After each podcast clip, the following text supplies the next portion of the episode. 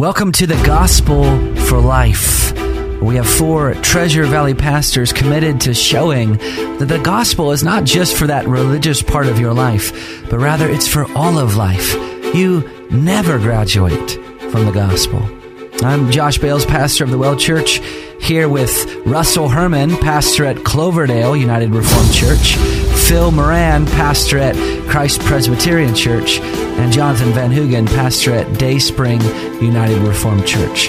Now, if you'd like to find out more about us or catch past broadcasts or get information about our annual conference, you can find us at reformationboise.com. Welcome to the Gospel for Life. We have been looking at the State of Theology questionnaire from Ligonier Ministries. They've been giving this survey every two years since 2014. And in the studio with me to talk about this is Vinny Henke from Valley Life. Good morning, Community Russell. Church. How are you, sir? Very good. Yourself? Doing great. Thank you. Ryan Hempel from the RPCNA, Treasure Valley. Good Church. morning. Yep. Glad to be here. And I'm usual. still here. I'm still here. usual Just occupying old the- Jonathan. this corner of the desk. Uh, I'm from Dayspring, Jonathan Van Hugen. And I'm Russ Herman. It's good to be with you. We our desire is to, as you begin your day, help ground you in the truths of God's word.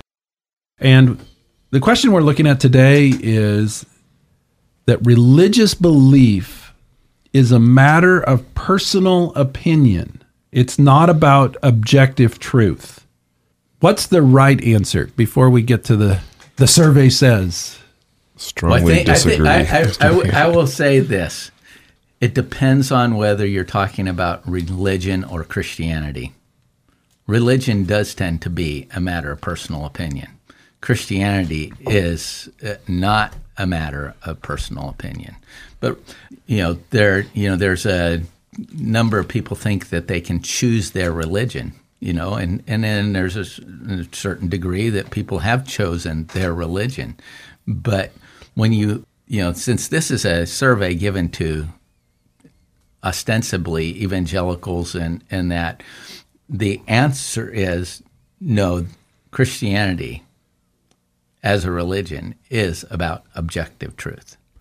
I would say not to argue against you, brother, Yeah, no. But no, the uh, that even false religions at, at its core, they're I mean those who follow those and those who believe them, that is their objective truth. Like they're they're making a claim. You know, like Muslims a- are following their religion claim. because that's their objective truth. Mormons, that's their objective truth, and Mm-hmm. and so even religion in the broad sense, I think I understand what you're saying, and I would I would agree to a certain extent. But even at the core, there's this wrestling with objective truth that people are even science. I mean, if you look at it, science by faith, there's a religious aspect but, to yeah, it. I think I think that uh, you know I, you know, the reason I stated it that way is because there is a um, a sense, you know. In fact, you oftentimes hear it from people who have actually come to uh, know God as their personal Savior, but they were looking for something. They were looking for something that was satisfying. They were looking for something that had, um, uh, you know, that they could assent to, um, and so they've, you know, they have evaluated. I, I evaluated Buddhism. I evaluated this. I evaluated that. You know, and uh, obviously they're coming to it in the end saying this is the objective truth. But I think sometimes, by and large, society. Regards religion as a, a matter of opinion, and that's why That's true for you, not for me. Yeah, that's why it's been relegated off off off the page of uh, you know off the political spectrum and everything else. Is well, that's only religion. Mm. That's not objective. So let me ask the question just slightly differently. How do we know that Christianity is true and doesn't depend upon my opinion? So, how can somebody say, no, Christianity is the only truth or true religion, and that not be a matter of just a, an opinion? I think it starts with first the acknowledgement that God is, and that's you know what Paul deals with in Romans chapter one, that through what we see around us, we are all called to acknowledge God and who He is. But he also goes, say, I mean, he, we we know that He's um, His His eternal attributes and his divine nature. I mean, we we are able to discern that from what he's made. But then, as I think Psalm 19 shows us, the only way to really know him is through his word. Because Psalm 19 starts with the created world and how it proclaimed who God is, as Paul talks in Romans, it then switches and talks about the law of God and the word of God and how we're to um, you know give him to, to to seek this God that we know beyond a shadow of a doubt exists, or to seek him in his word. And I think a, a previous episode we talked quite a bit about God's word and its authority and truthfulness. So, how do we differ from a Muslim that would say, well, that's what the Quran is? So, how do we engage with those that have their own religious canon that they say makes it that their religion is true and objective and ours is a matter of opinion? Well, I think that there are ways to address that. You know, in ter- terms of Scripture itself, we we know we know the truth of Scripture by many infallible proofs. Um, proofs that you know we have these proofs that are not likely they're not exposed to error. They've been exposed and they've been demonstrated to be true, and some of that is just in the historicity of the documents that we share. In fact, uh, you know, when reading a book by Walter Kaiser, Old Testament documents, are they reliable? He points out that in uh, just in Genesis chapter 11, there are more uh, historical um, and checks on the scripture than in all of in that one chapter than in the whole Quran. You know, for instance, you know when um, when Joseph Smith claims that there were elephants in the New World, and they're not, then you know, and then you know that somebody's teaching a falsehood. Mm-hmm. You know, when you know, I mean, he had, you know, he had, he has, uh, you know, some uh, metals created before certain metals were joined together. There's just just different things on the historical level where you can check and say, no, this is this is totally false.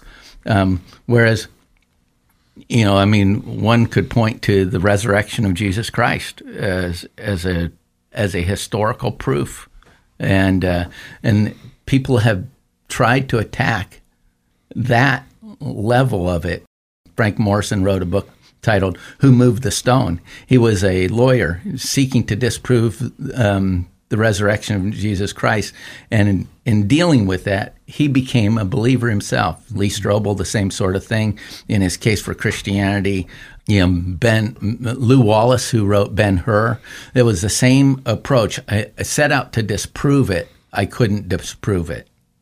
Yeah, I think the truth claims for Christianity rise and fall with the trustworthiness of the resurrection. Mm-hmm. That's Paul's argument in 1 Corinthians 15. Uh, if in Christ we have hope in this life only, that is, if Christ has not been raised, then we are of all people most to be pitied, mm-hmm. because our faith is in vain, that is, we believed a lie, and we remain in our sins. So we live in a culture that relativism is is king. To claim objective truth is is seen as arrogant. So how do we navigate these waters in a in in the culture in which we live, where we believe that the Bible allows us to make objective truth claims in a culture where that is fairly anathema?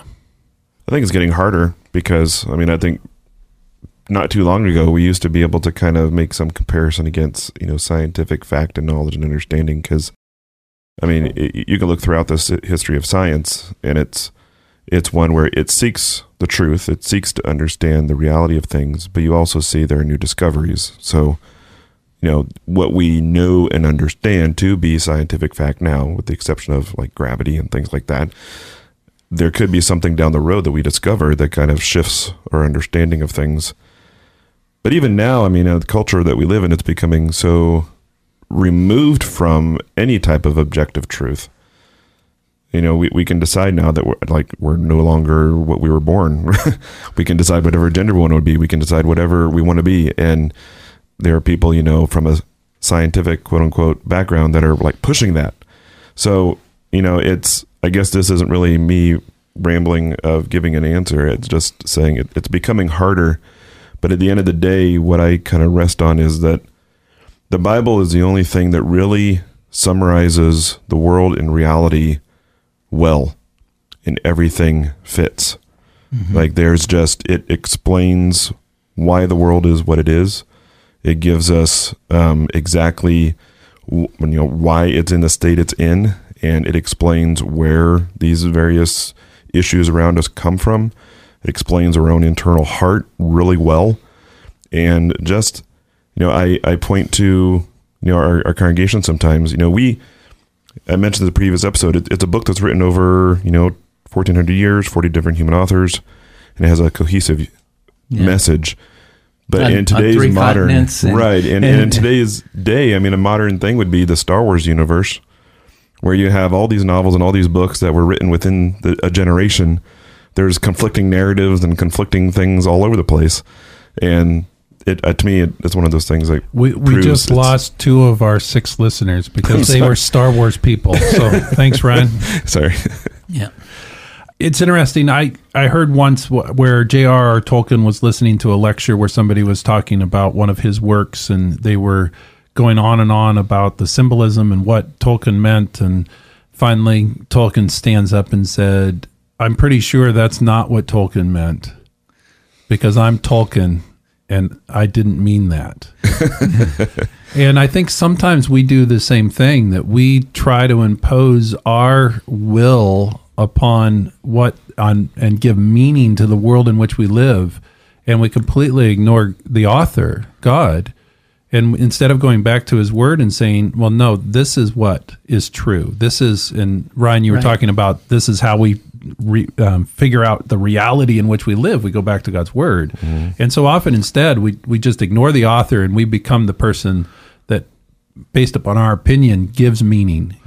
Well, we we've decayed the whole idea of truth. Truth is something that corresponds with reality, and uh, and what we find with people that say, "I have my truth," or "You have your truth," one of those things is not corresponding with reality, or they both are not corresponding with reality because there's a truth that is true.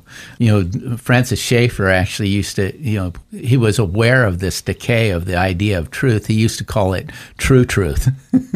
you know, there is a true truth. I, it's so frustrating. I'm sure you around the table with me this this morning, or those that are listening, have been in these situations where you're having a conversation with somebody, and the other person has said something that is just incorrect. Mm-hmm. It's just not. It's not true. And then you you call them on it and say, "Wait, no, that that's actually not that's not right." And I had this situation in the last couple of weeks, and the other person said, "Well, let's just, for the sake of argument, assume that it's right." And I said, "But, but it's not right. It, it's not a truth. So why are we going to base a conversation on something that is not not correct?" Mm-hmm. And they kept coming back to that and saying, "Well, let's for what if it is true?" I'm like, "Well, but it's not."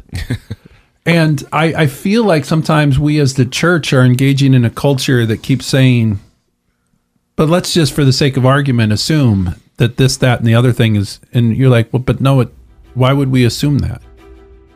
And I think we as a church have an answer to people who are building their lives on a foundation that is really just sand. And we can come along and say, no, God has spoken, mm-hmm. and God is real, and God is the only sure thing in which we need to live. Well, you've been listening to the Gospel for Life. We'll see you next time.